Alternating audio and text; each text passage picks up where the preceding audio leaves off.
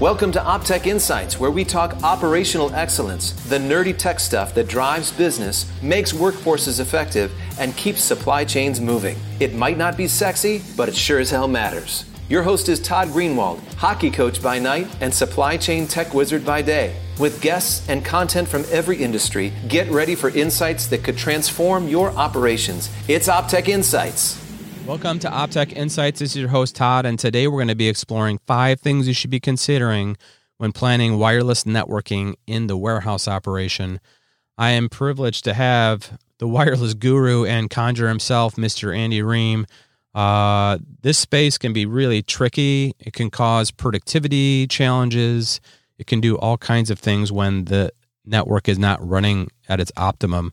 And Andy, I'm excited to have you on the show and share what you have to offer for folks to think about. So thanks for joining us today. Yeah, thanks, Todd. Happy to be here. And yeah, you kind of hit it on the head. It's it is uh, Wi-Fi is somewhat of a I don't know an art sometimes, even more so than a science. And we would all love it to be simple, but in these larger spaces, it becomes quite a quite a challenge. One thing around the warehouse space that is different is the physical space, the environment, the things that are going on in a warehouse. Though it seems like a big box, it's actually pretty challenging, right? I mean, there's a lot going on there. Can you help kind of give some some insights into that space and what that looks like in there?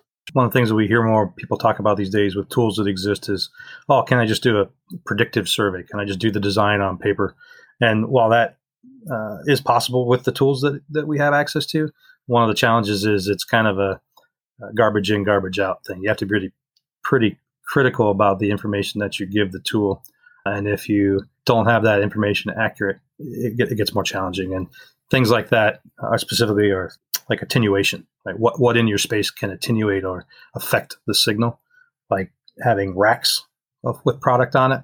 So we have customers that are just open floor space where they stack maybe one or two pallets high because it's kind of a quick in and out uh, cross dock scenario, but we also have customers that are doing more long term storage, and it, it, does matter. It's uh, if you've got bran flakes on one shelf versus okay. uh, blocks of bulk cheese, right? That's yeah. very yeah. different. It has a lot to do with like the water content of the product, let's say. And with those dynamics within the different product and the space itself, from absorption to even things like reflective surfaces like metals and other things, right? It's another issue, right? Reflections uh, and can create what we call multipath uh, for the signal. And it, without client devices or APs that consider multipath, you know, you can you can have a significant challenge. Just think about the different types of walls that may exist uh, in a warehouse as well. And typically, in office space, we talk about drywall. Ninety percent of the time, uh, warehouses can be anything from prefab concrete stand-up type uh, construction, or we have a lot of cold storage customers that have freezers which is um, metal, old school, almost Quonset hut style uh, warehouses in some cases. So just that alone is quite a diverse. So the aspect of what's going on in the warehouses is, key. So that's what you're saying. But the other part is well then how do you how do you design for coverage i, I know you've talked to, to, me before about different types of antennas and how do you handle those complicated aisleways maybe or open spaces or dynamic spaces what kind of guidance can you give us on that yeah, well, so going back to our conversation about uh, different types of products on the racks, one thing that also affects performance is stocking levels. And so if, if you have things that attenuate the signal and varying stocking levels, you may need to consider a, a design that puts the signal where you want it. And really, you need the signal in the aisles. That's typically um, where you're doing scanning, using your devices. And you don't want to necessarily rely on having maybe an omnidirectional antenna that has to penetrate uh, through product a couple aisles over to get to a client. So there are techniques. The trade off is you need maybe more APs and specialized antennas, but you have a much more reliable and consistent uh, design that doesn't it isn't susceptible to varying stocking levels. So if you want to call it that beam almost down the aisle, it basically what you're working towards is you know more reliable coverage. Yeah, so you got free air, right? You're, the the signal is traveling in the free air, and you're not worried. I mean, the only thing that would interrupt it is other forklift trucks and people and things, but that's generally not that significant. And so the signal kind of is always where you need it instead of worrying about do I need to turn it up, do I need to turn it down based on stocking levels. Well, and we kind of used to design for the heat map and getting it so it's covered across that entire warehouse floor, right? And it's green. It's kind of changed with some of the different technology and solutions that are out these days for networks. It's really been a lot of thrust towards capacity and working in that direction, right? What we found is that as applications have changed over the years. I mean, the original applications we saw in warehouse were the old school green screen telnet applications, right? Very, very low data um, transmission from the client device back to the WMS or, or backend system. And that has evolved. Uh, I mean, while they still, while still customers use that today, or we have many customers using that today, there are newer applications. So as you start to see uh, more robotics on the floor or even like augmented reality or turn by turn directions on the forklift to show you where to go to put product away, to guide the put away. That kind of thing that requires more rendering uh, or data flowing back and forth in real time can definitely put uh, additional load on the network. Uh, so just having coverage isn't so important as now having coverage and capacity. So even like VoIP uh, for voice uh, and communication out on the floor, using the wireless network, that that's also another component that's become more prevalent. Roaming uh, is a critical aspect of a couple of these applications, but voice over IP would be a very, very mission critical application that, that needs quick, smooth roaming. Otherwise, you're going to get gaps in your in your conversation. Just because you're working hard on uh, the wireless infrastructure side, if your wired infrastructure can't support the added capacity that you're adding on the wireless side, it'll seem like you don't have the capacity that you need on the on the wireless side. So if your partner's not asking you questions about what you plan to do with the network, what kinds of applications you're going to run, what kind of capacity you need, then the other thing is even if you're talking about you know your capacity today, what do you think you'll be doing in 3 years or 5 years? Keeping in mind your refresh cycle, right? You probably won't uh, want to have to buy new APs less than three or five years at, at, a, at a at a clip. So, uh, are you planning any major changes to your application side that may take place in the next three to five years? Then, even if you don't need it today, you, you should be thinking about that. So then there's the infrastructure and and that component, but then there's the clients and what are those endpoints going to be ultimately? One thing that's you know always a challenge is um, refreshing either clients or your infrastructure, the, the access points is, is not a a low cost venture. And what you would definitely want to try to avoid is getting into a situation where you're really behind the refresh cycle and you've got some kind of situation or scenario where you're going to need to upgrade both at the same time. One that I've seen recently, unfortunately, is really old client devices that maybe only have the ability to do like WEP kind of security and not WPA2. But we have AP vendors that say, look, uh, we're not going to manufacture APs that support WEP or, or WEP anymore. It, it's deprecated, and we consider it too risky to let our customers use that kind of security type. Oh. Challenge being then is that you would need to upgrade client devices that don't have or can't support WPA2 uh, at the same time, right? You'd be forced to to do that. When we're dealing with older client devices, they may have uh, weaker radios. They may not have all the roaming, advanced roaming protocols that exist so it can't take advantage of some of those features that would come in the AP. So it's not that you would have to immediately upgrade in those cases, but it is something to consider trying to keep your devices maybe in a slightly opposite cycle. So if you're doing every three to five years for your APs, consider three to five years, but in the off years for your client devices as well. On infrastructure, getting back to that, there's been so much change and progress going from set it to forget it type of environments to you know controller based types environments. And and some of the manufacturers nowadays i think they've really taken it to a whole nother level with different ways of going at controlling the network. Yeah so each major ap vendor has their own name for this uh, or own acronym. You may hear things like rrm or arm or smart rf that's the concept of letting the APs uh, and or the system decide what levels and uh, power levels and channels to use. I, those algorithms have come a long way. I, I kind of sit on both sides of the fence there. I, we talked earlier about varying stocking levels and how that um, may cause you to need to make adjustments. So if you have a, a smart algorithm in, embedded in these devices that can do that, that that can help. My guidance there, or kind of caveat, is that you need to give the algorithm some uh, parameters to work within or some constraints, not just maybe uh, open the device out of the box and let the default settings work.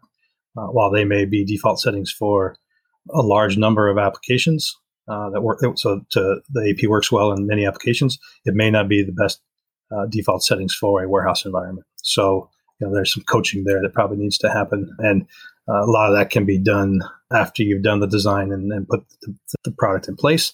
But at the same time, the, the more you follow a design uh, methodology like we talked about earlier, where you put the signal where you need it and you're not relying on going through the product to get the signal into other aisles, then you don't need that uh, as great of uh, control or support or assistance from those kind of algorithms. So the airspace is quite busy. I mean, there's a lot of lot of uh, data flying around that you don't uh, necessarily know about. Sometimes it may be neighbors. But is the auto configuration like in the situation where maybe you have folks near you with another network? But does the auto controller kind of help assist you with dealing with those scenarios?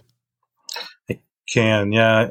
So like a multi-tenant configuration where yeah, your neighbor you share a wall with a neighbor, and uh, you don't uh, necessarily have the ability to to go and tell them what to do with their their wireless network, and they may have taken it out of the box and it's doing crazy changing of channels and power levels all the time. So having at least the ability to react to that is better than not having that, right? Otherwise, you'd be uh, kind of chasing your tail um, day after day, trying to adjust things to with your neighbor. So, with the algorithms, I mean, is there a way to look at that and how you manage everything, or how does it work? The algorithms generally only get information from other APs, right? Each AP is listening to and hearing other APs. And if you think about a typical design, your APs are at the ceiling level, which in a large warehouse could be 25 or 30 feet in the air uh, or, or away from the client devices. And so uh, generally that's a clear line of sight as well. Not a lot of stuff between APs, less product that high, right? So the AP may not, you know, even though it's using that information to make some decisions, that may not be as uh, insightful as understanding really what the, the client itself is seeing. And so that's just one thing to understand is that they're, they're somewhat limited in the information that they have to make decisions. And so you can maybe see how that wouldn't work the best. So with the APs and the wireless radios in the APs, I mean, five gig versus two four, and what do you use? Yeah, two point four and five gig. Uh, those are you know whether to use one or the other or both is uh, pretty highly debated. So is 2.4 dead? So I think uh, you ask five people, you'll get like 10 different answers. And first, first thing is to answer your 2.4 question, is 2.4 dead? Uh, you know, 2.4, uh, because of the nature of, of the non overlapping channels, and there only being three non overlapping channels in North America, you are somewhat limited uh, in your selection of channels and it gets congested, if you will. The irony is uh, 5 gigahertz is just about as old as 2.4, but when 802.11 prime, as they call it, came out, the first 802.11 standard, uh, 802.11a made was was the next standard just a year or so later, I think, and it allows for five gigahertz. But back at the time, we didn't really have that much congestion or need that much bandwidth or additional channels, which I'll, I'll explain in a minute. And so, because it was more costly to produce both radios that did both 2.4 and 5. We ended up seeing or had devices that could work on 2.4 and 5. We ended up seeing, you know, a lot of people gravitate towards the 2.4. But then over time, became more congested, more devices, consumer devices. There needed to be a way to evolve. Sometimes uh, we talked earlier about capacity as well. One way to get more capacity is to put more APs in this, in the same amount of space, and to do that to keep them from uh, talking over each other or, or interfering with each other you need different, a larger number of channels. So with coverage and the differences in coverage between five gig versus 2.4, I think it's been said that 2.4 has greater coverage. It gets a little bit confusing though. So let's talk uh, a little bit of audio, right? Um, as an example, um, if you hear a car uh, approaching you from I don't know a couple blocks away, and the, they've got their windows down and the music cranked up, you tend to usually hear the bass first, the lower frequencies. And so 2.4 gigahertz is a lower frequency than 5 gigahertz. So similarly, just like with the, the audible frequencies, you have the same issue with the the Wi-Fi frequencies. You can the, the 2.4 signal will propagate further at the same power level, right? It's attenuated less by the same materials. So there's always been this theory that you don't get as much coverage with 5 gig as you do 2.4. The caveat there is you can adjust the power level somewhat. So you can try to line up those cells, if you will, to be about the same. As long as you don't uh, raise the level too high and have a power level mismatch with the clients. Uh, that's an, be an example where if you're the AP and I'm the client and you're screaming and I'm whispering back, as I walk farther and farther from you, I can still hear you and I still try to talk back, but you can't hear me. And so that causes retries and uh, degrades the performance of the, the, the network. You have certain devices that are going to be hanging off the five gig and they're critical, but you get into like IoT and all the different types of endpoints that can start connecting via wireless connections and it starts to really start to morph into this complicated kind of environment uh, pretty quickly with stacking all these devices on top of each other. Yeah, so we talk about 2.4 being dead. There's some philosophies that say uh, migrate some of your more critical, mission critical, or devices need reliability and coverage to the, the 5 gig spectrum, and then maybe leave 2.4 open for these IoT devices um, IoT devices in general. Still try to make those. People are making those very cost effective, especially if they're lots of sensors that they're trying to place throughout a warehouse. You're still seeing, even to this day, devices, new devices that are only 2.4 capable. So we can't just ignore that if we want to still have support for those kinds of devices in our networks. Well, there's quite a bit to be considering, obviously, then when you're planning for that wireless network in your warehouse. It's a complicated space, there's a lot going on, and I really appreciate you joining us today, Andy, to help give some of your insights and some of your perspectives about this. Yeah, my pleasure. If you uh, want to talk at a later date about some things in more detail, yeah. that'd be that'd be a fun thing to do. That'd be awesome, Andy. Hey, thanks for joining us today on Optech Insights, and uh, for everybody tuning in, thank you for listening in, and hopefully you had some good takeaways here. Stay tuned for some upcoming guests we have coming soon. Uh, really cool stuff. Thanks for tuning in to Optech Insights. This is your host, Todd Greenwald.